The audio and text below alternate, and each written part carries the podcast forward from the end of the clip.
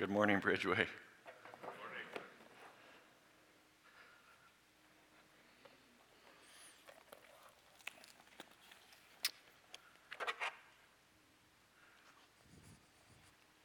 So today we are continuing our series that Don and Darren have begun um, Healthy Church, Biblical Church, our discipleship journey. Uh, last week, Darren was speaking about membership and our uh, sort of foundational verses that we have established for uh, Healthy Church, Biblical Church, is Jesus' great commandment and Jesus' great commission um, that we can read about in Matthew. You can put on the next slide there. Um, love God, love people. That's the shortest way to summarize it. and then the Great Commission go into all the world and make disciples of Jesus. And recently we've made a change to our uh, vision uh, statement, mission statement, that it is now transformation in Jesus. And um, what, the, what, what does that mean? And why are we placing such an importance on that? Well, we want all our ministries here to be about transformation.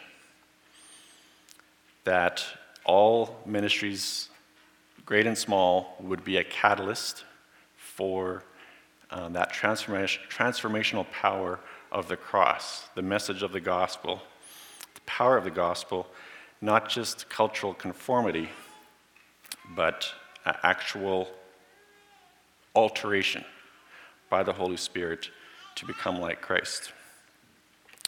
And the next slide, um, you can see um, what we've been talking about recently and trying to sort of uh, put this puzzle together and explain how this actually uh, will work out in, in the daily transactions of the church.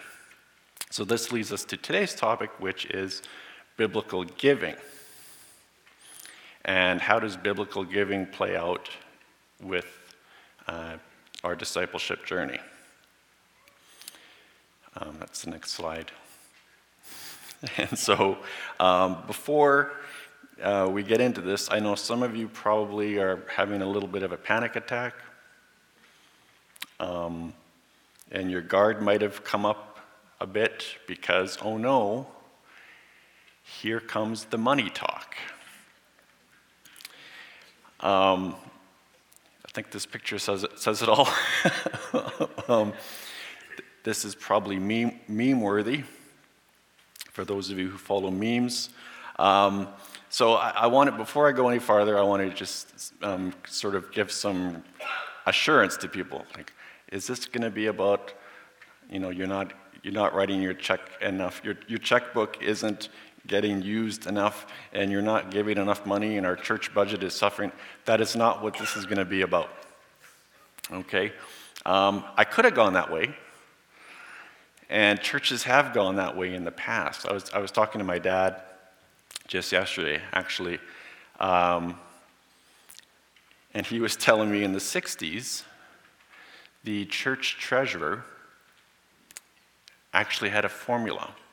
And he would count how many pigs you own, and based on that, he would calculate how much money you should be giving to the church. Or uh, if you had such and such so many acres of land, then you should give this amount to the church. And it was all down to this perfect science. and uh, fortunately, we're, we don't do that anymore. I think it's good that we moved on from that kind of idea. Um, but that does kind of lead us to the question well, if, if we're not going to give by that sort of motivation, like you have to give this much, what is the motivation? Why? Why do we give? And you may think, well, I know why I give, and it's this, you know, I have this really pure motive all the time. Um, of course, that person at the end, end of the pew, they, they're not so pure, but I know why I give. Well, actually, it's quite complicated because as human beings, we are complex and we don't even know ourselves sometimes why we do it. So, here are some possible reasons you can see. Um, what do I give? What do I give money? What do I give resources? What do I give time? Some of these are, I would say, good motivations, and some of them aren't. Um, but we've all probably used these from time to time in our lives, especially for those of us who are older. Um, you can see one of them there says reward. The idea that if I give, God will reward me. In fact, if I give such and such an amount, God will not only reward me that amount back, but a bunch of extra on top of that. So if I give $100, God will give me $1,000. If I give $1,000, God will give me a million dollars. It's that easy. That's just how it works. Um, you're not going to hear that here. I, I really don't like those ideas. I think those are false. I would even call them heretical. Uh, that's not how God operates. It's easy to find that if you take a scripture here and a scripture there. But if you take the Bible as a whole the prosperity gospel, it, it falls apart. It, it, it, doesn't, it can't stand under the scrutiny of the entire uh, book, the entire Bible. Another weird one you might wonder why is it up there is control. Giving money for control. Well, um, this does happen too, unfortunately. So I'm going to give this amount of money so that when the leadership of the church has to make a decision, I will intervene and tell them what to do because I have given money, so they should listen to me. So, right? Um, these are not the kind of motivations that we should have. Now, those of us who are familiar with our Bibles and have read the Old Testament and the New Testament many times, we know that there is a lot. It's actually remarkable how much Scripture is dedicated to helping people who are in need, helping people who are going through a rough time, giving to the poor, to the disadvantaged, to the orphan, to the widow. You could pick almost any book of the Bible at random and just start reading it, and you would come across something like that. And God is concerned about these people. And in turn, He expects His people to care for them too. Not just saying, oh, that's too bad, but to actually do something about it. So here's one, just one example 1 John 3 uh, says, If anyone has material possessions and sees a brother or sister in need, but has no pity on them, how can the love of God be in that person? Dear children, let us not love with words or speech, but with actions and truth. God loves a cheerful giver. We heard that this morning. So, giver. this is, uh, I didn't come up with this, but uh, I was going through my yearbook from Bible college. I do it once in a while. It's good for a laugh and, you know, good memories. And my friend Joel Harder, this was his final quote in his yearbook. Um, I thought it was kind of cool. Now, what does it mean, God loves a cheerful giver, and how does it play out? So Alicia read uh, 2 Corinthians verse, uh, chapters 8 and 9. We want to look more deeply into those texts and what Paul is trying to communicate to the Corinthians and why. So uh, we need to get a bit of a context. So we have a map here of um, the world that Paul was living in. And almost in the very center of the map, you can see Corinth. So this is the city that uh, where we get the letters to the Corinthians. And so Corinth is uh, a Greek city. And if you start heading north, you eventually reach a, a, different region called Macedonia. And this is where we get the cities of Thessalonica and Philippi and Berea. And then if you keep going around, Eventually, you get to the other side of the Aegean Sea, pretty much straight west of Corinth, um, or sorry, straight east of Corinth, and you reach Ephesus. This is probably where Paul was writing from. He was in Ephesus and he was writing to Corinth, uh, addressing some of their problems. And then in the lower right corner, are, you can see tucked down there Jerusalem in the province of Judea. And so these are the cities that are part of the story here. So we need to understand what, what is happening in these regions. So,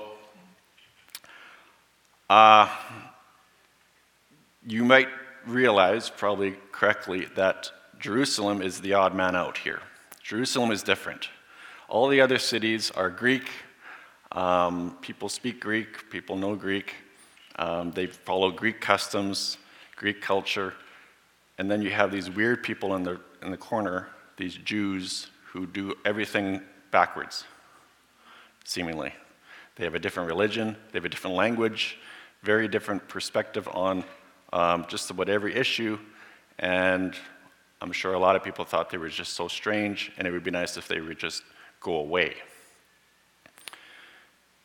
And you would think that the rest of the rest of the cities, Corinth, Philippi, Ephesus, they're all more or less the same. They're Greek. Um, and then down here we have Jerusalem, which is Jewish. Well, it's a little more complicated than that, actually. Um, and I, am going to explain why I believe that there was a rivalry that existed between the Macedonian churches and the churches of Corinth and that southern region. And why was there a rivalry? So, if you go back roughly 400 years before Paul, you get, um, you can go to the next slide, you get this map of the kingdom of Macedon in the north, run by Philip. And this, the city of Philippi, where we get the book of Philippians, was actually um, named after this King Philip. And King Philip started to expand his kingdom and eventually started heading down towards Corinth and wanted to conquer all of that area for himself.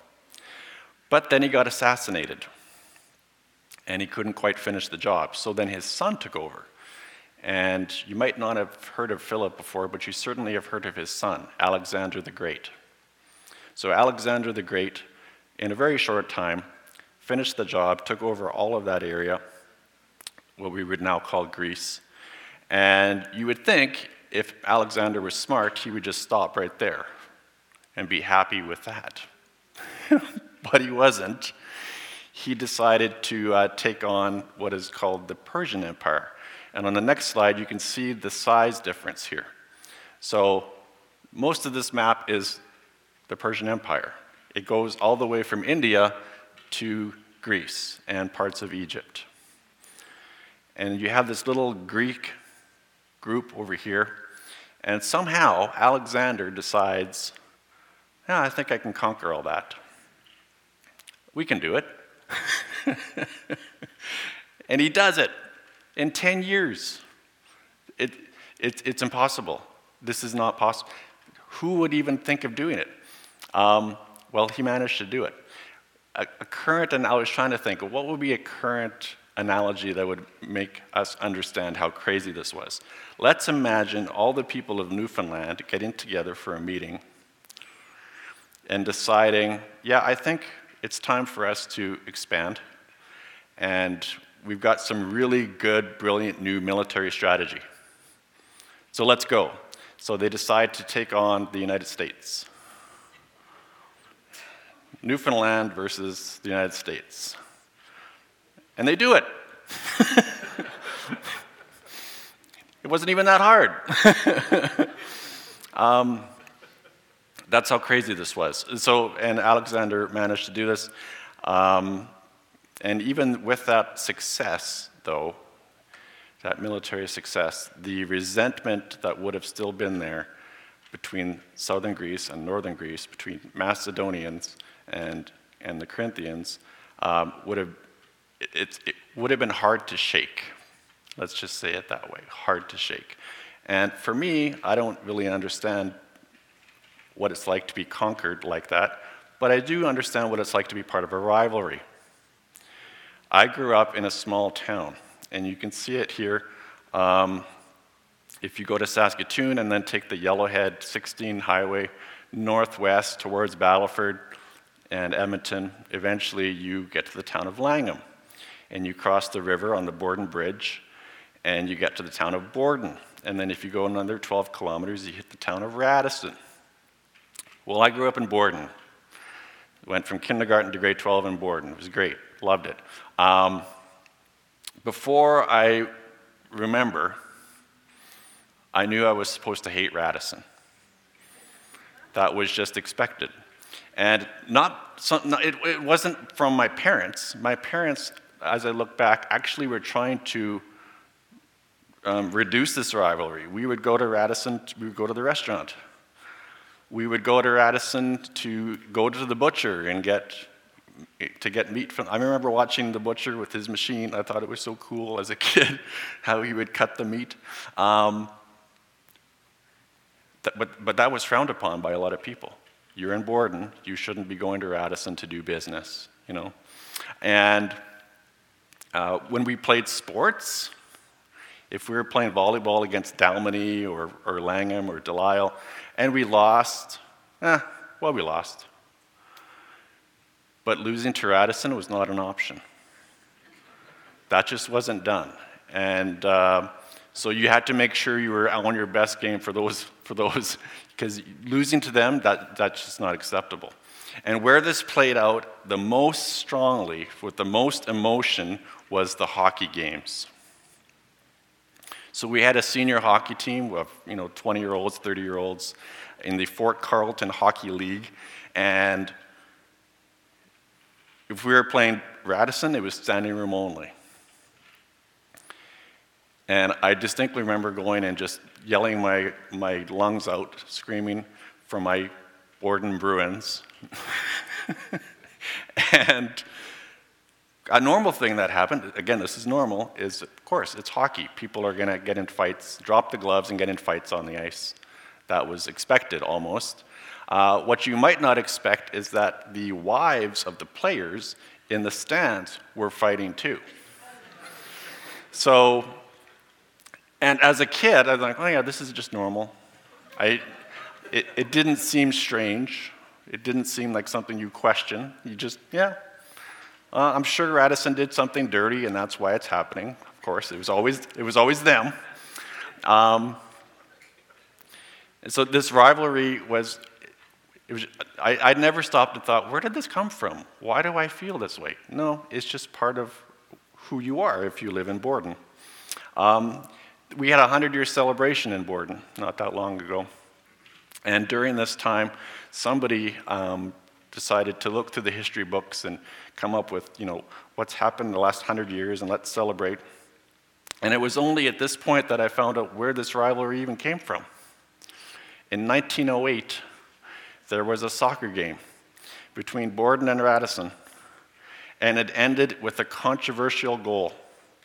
And from that point on, the towns had to hate each other. And, and um, I brought the, Darren was laughing at me that I brought this big atlas to church today. So, like, what, what, is, what are you doing with this thing?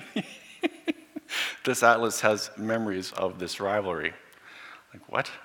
Well, you see, when I got married, we got a bunch of gifts from people, and one of, one of the gifts was gifts, gift certificates to McNally Robinson Bookstore in Saskatoon. And so we went to this bookstore with these gift certificates after our honeymoon.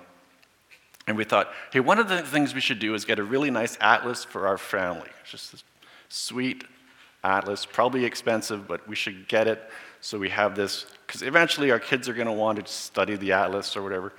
Actually, they don't really, but. Um, but I like, I'm kind of a map, map geek, I guess. I like looking at maps. And um, when I was looking through this and we were deciding which atlas should we get, because there's a lot of really nice atlases. And then I came across, oh, Western Canada map. Oh. Okay, Saskatoon's on here, Swift Current's on here. Um, Stewart Valley even made it. Borden is on here, nice. No Radisson. we should buy this one.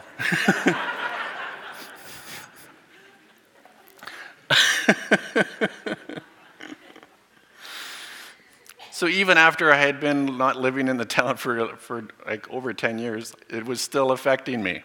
it was still influencing my behavior.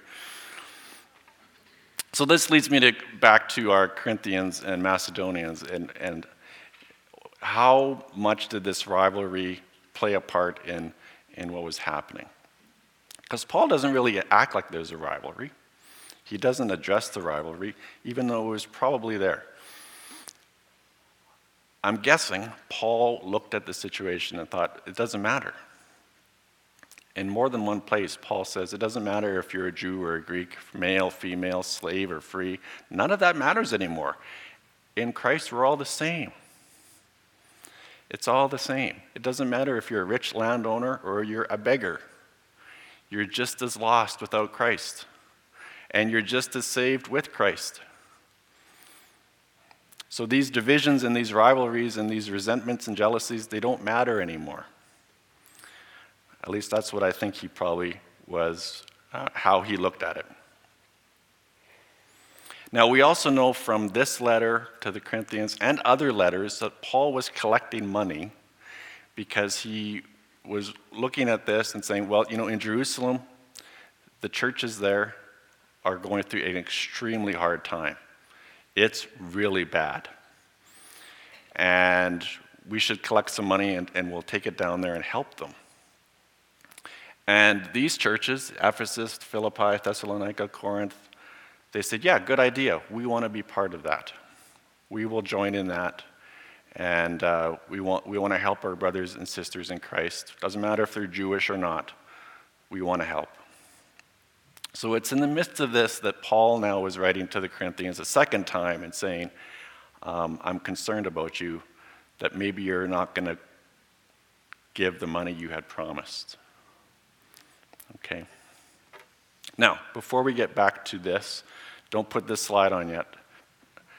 I'm going to put a couple of words on the screen. This is a bit of audience participation now.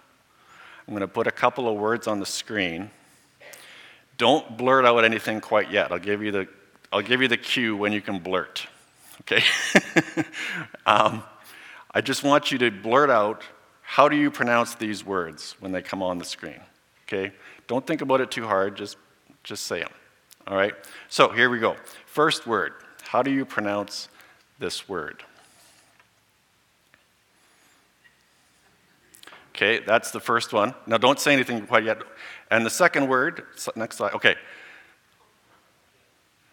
So, how do you say the first word? Okay, I'm, I'm actually hearing two options. Refuse. Refuse. Which one is it? Um, okay, how about um, the second word? Object. Object. Object. Okay. Is it object or object? Like, well, what's the difference? It's the same word. It, it isn't actually. Those are two different words. Object and object are two different words. They're spelled the same, but we use them differently. If I put them into sentences, if I give you a context, it's easier to tell, right? So here we go. I refuse to pick up the refuse that I found all over the basement. He did object to the lawyer bringing that object into the courtroom.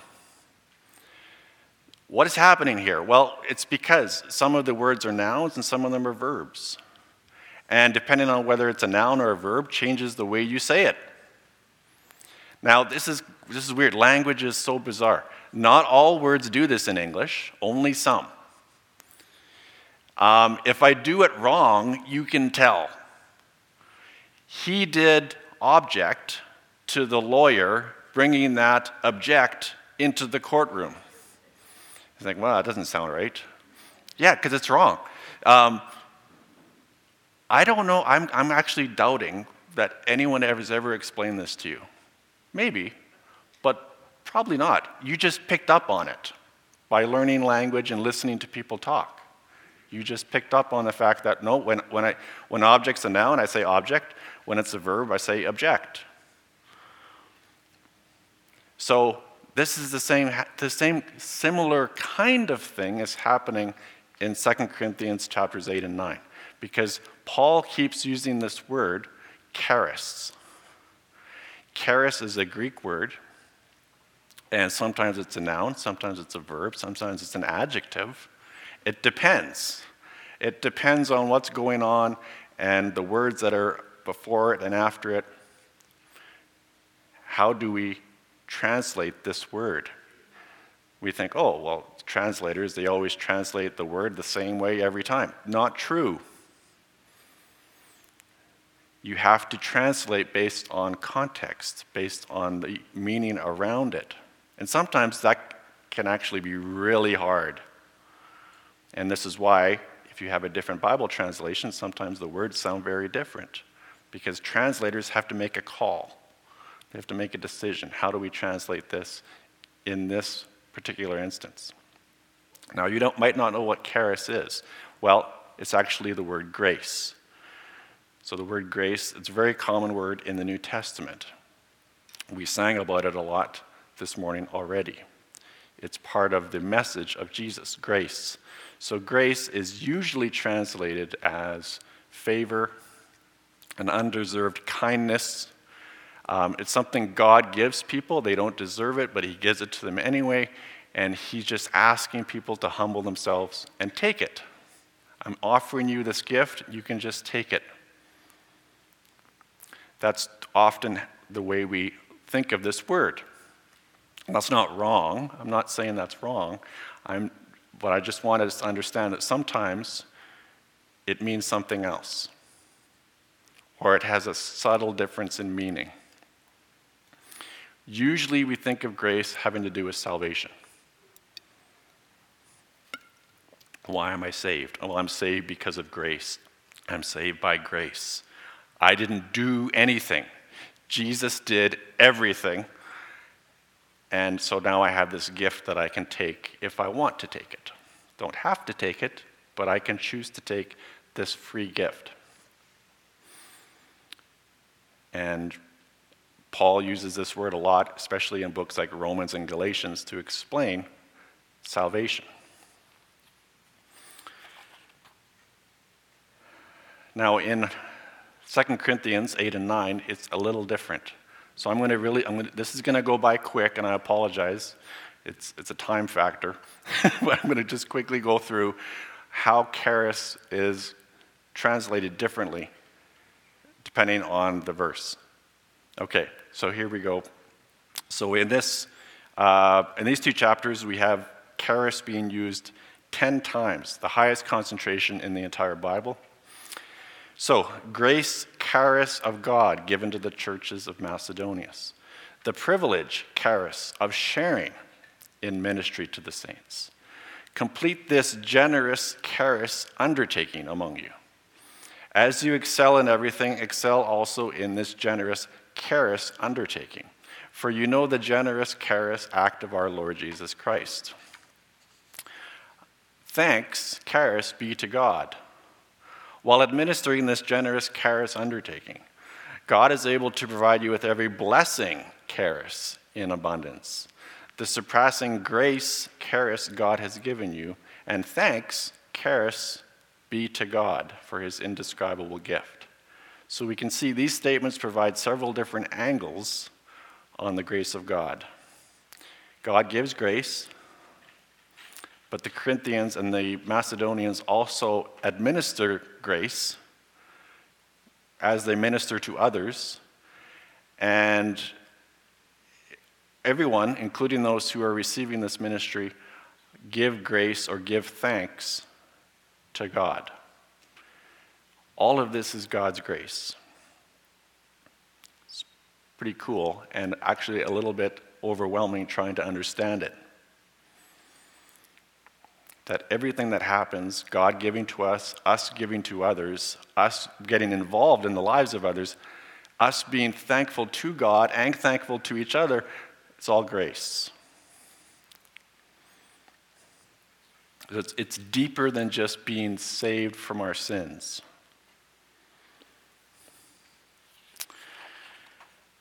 I want to just talk a little bit quickly about how Paul describes the Macedonians and then what we know of the Corinthians from Paul's letters, two letters to the Corinthians. So the Macedonians are described like this they had down to depth poverty. That's the actual word for word translation.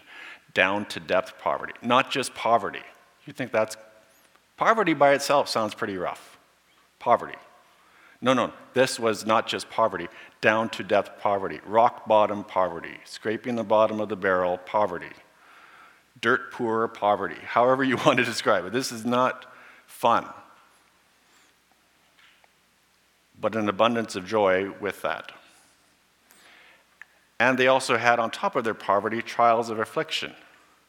Yet, through it, they were rich in being generous to other people. This all seems very irrational and not logical. How can people who are poor be generous? How can people going through hard times have joy? But this is what happens when an actual, genuine encounter happens with Jesus. This is actually what happens. It's not supposed to be unusual for those who follow God. This is actually kind of normal. Okay, so that's the Macedonians. Now, the Corinthians, um, it was kind of hard to narrow this down, but I narrowed it down to five. Uh, these churches were Jewish, but mostly Gentile Christians. They lived in a very prosperous city, fourth largest city in the Roman Empire, very prosperous, lots of money floating around. Um, and they also had a lot of temples where you could, um, was, there were temple prostitutes, and it was a very popular thing to come to Corinth and partake in that. Um, the church struggled with division. They had little camps that were seemed to be fighting with each other, and they had doubts about Paul's leadership and Paul's apostleship, and whether they should listen to Paul or not. Uh, the church members came from a wide variety of uh, socio-economic standings, so the very affluent down to the very poor. And the church members were amicable or friendly with outsiders, which sounds like a good thing, but it was to the point where they were allowing that to distract them from the truth and to conform to the surrounding culture.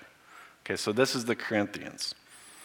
And so Paul has to deal with, with this. And um, Paul's strategy is unique. He basically has a three point way of, of dealing with this. One, he says, Look at Jesus. Jesus was rich, but he became poor so that you could become rich too.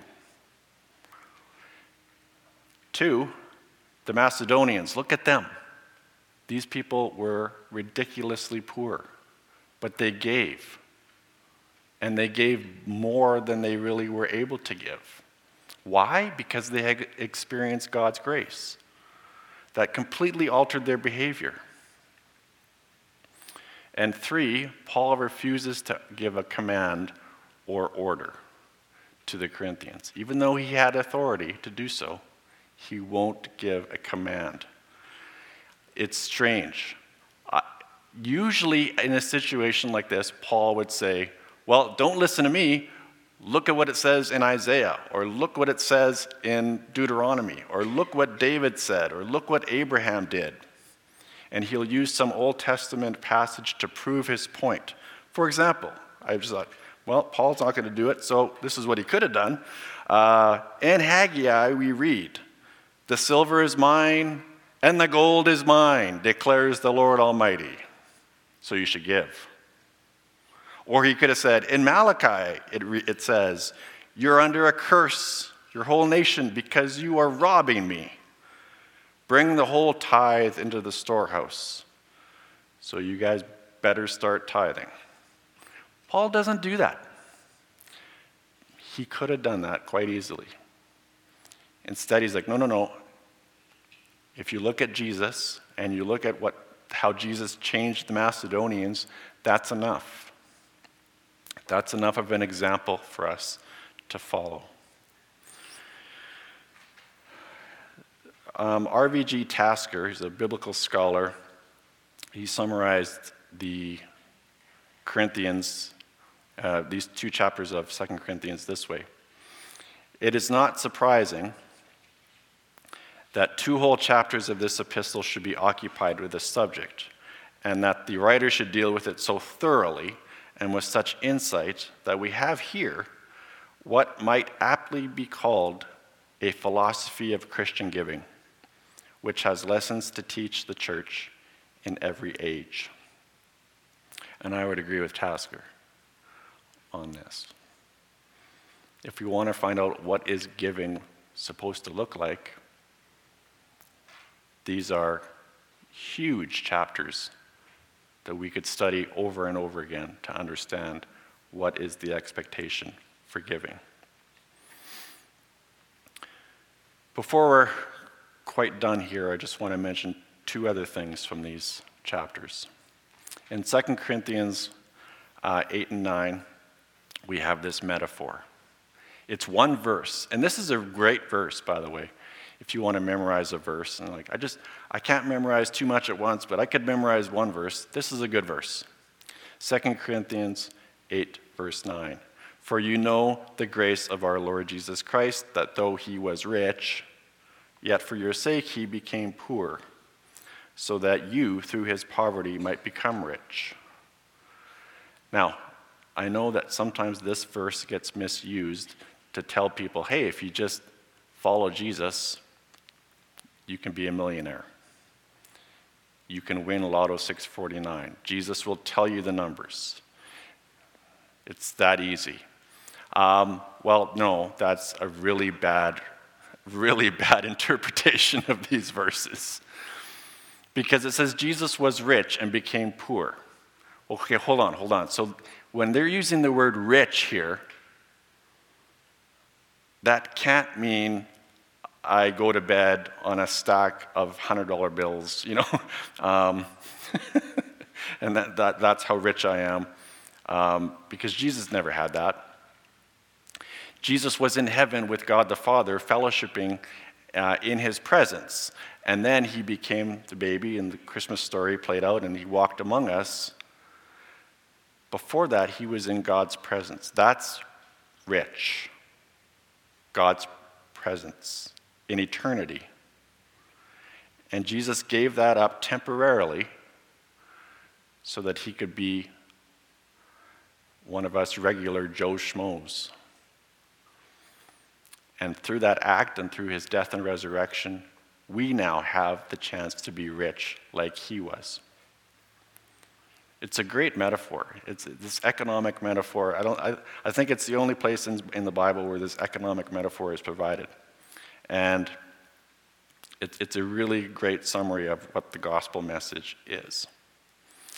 The other thing I wanted to mention lastly is in chapter 8, verse 5, if you read this, you might have missed it, but it says the Macedonians gave themselves to the Lord.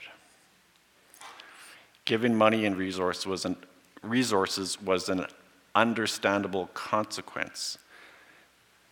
So if you've missed everything else, this might be the thing that I want you to remember is they're not just giving money. They're not just giving their time they're giving themselves. And things haven't changed. It's still the same God, it's still the same Jesus asking, Will you give yourself to me and to the ministries that we have for you? So, what is our response to all of this?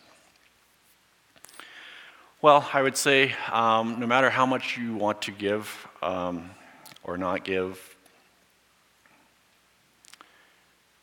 It, it, it's an incredible privilege to be part of what God is doing. God is doing stuff. God is building his kingdom here in our midst, in this city, in this country. Sometimes it seems like that isn't happening because there's so much negative stuff, and we're disappointed sometimes with what the government is doing. But God is building his kingdom, and he's saying, You can be part of it. It's there for you. It might not look like what you think, but do you want to join in? And however you want to do that, maybe you don't have this, and this is something you could ask God for. God, I don't really have a grace. I don't have a passion for a ministry or an organization or a movement or something that I'm really, really excited about. God can give that to you. Or maybe you have that. Maybe you have that in abundance and you've got too much to do because you're excited about that and that and that and this, and it's all great.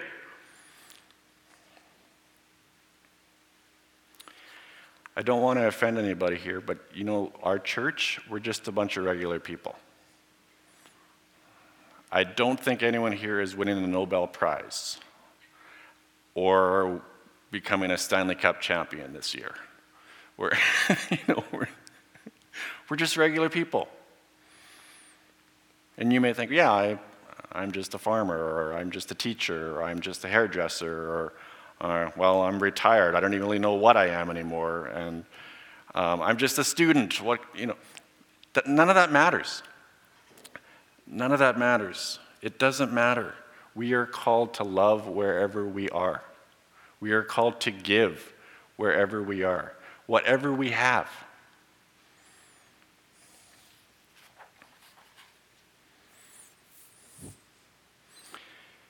I mentioned the rivalries and, you know, how this rivalry actually altered which atlas I would buy.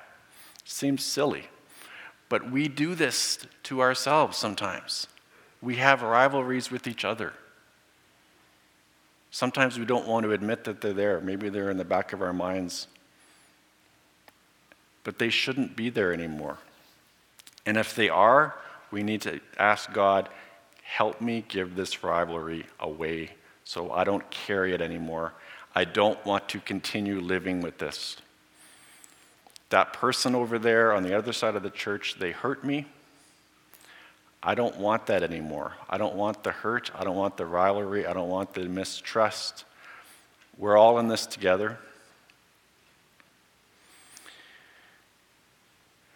God calls us to give. Remember, we don't own any of this stuff. God made everything, God owns everything.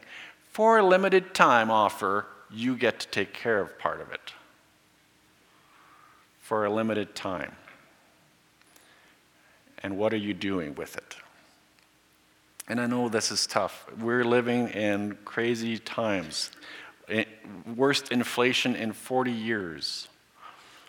Will I even have enough money to retire on? Will I have enough money to pay for my kids' schooling? It, it's, it's stressful. Lose sleep over this stuff. God is asking us to lay it down, give it to Him. It's not our stuff. God will take care of us somehow. It's hard to trust sometimes, it's hard to let go.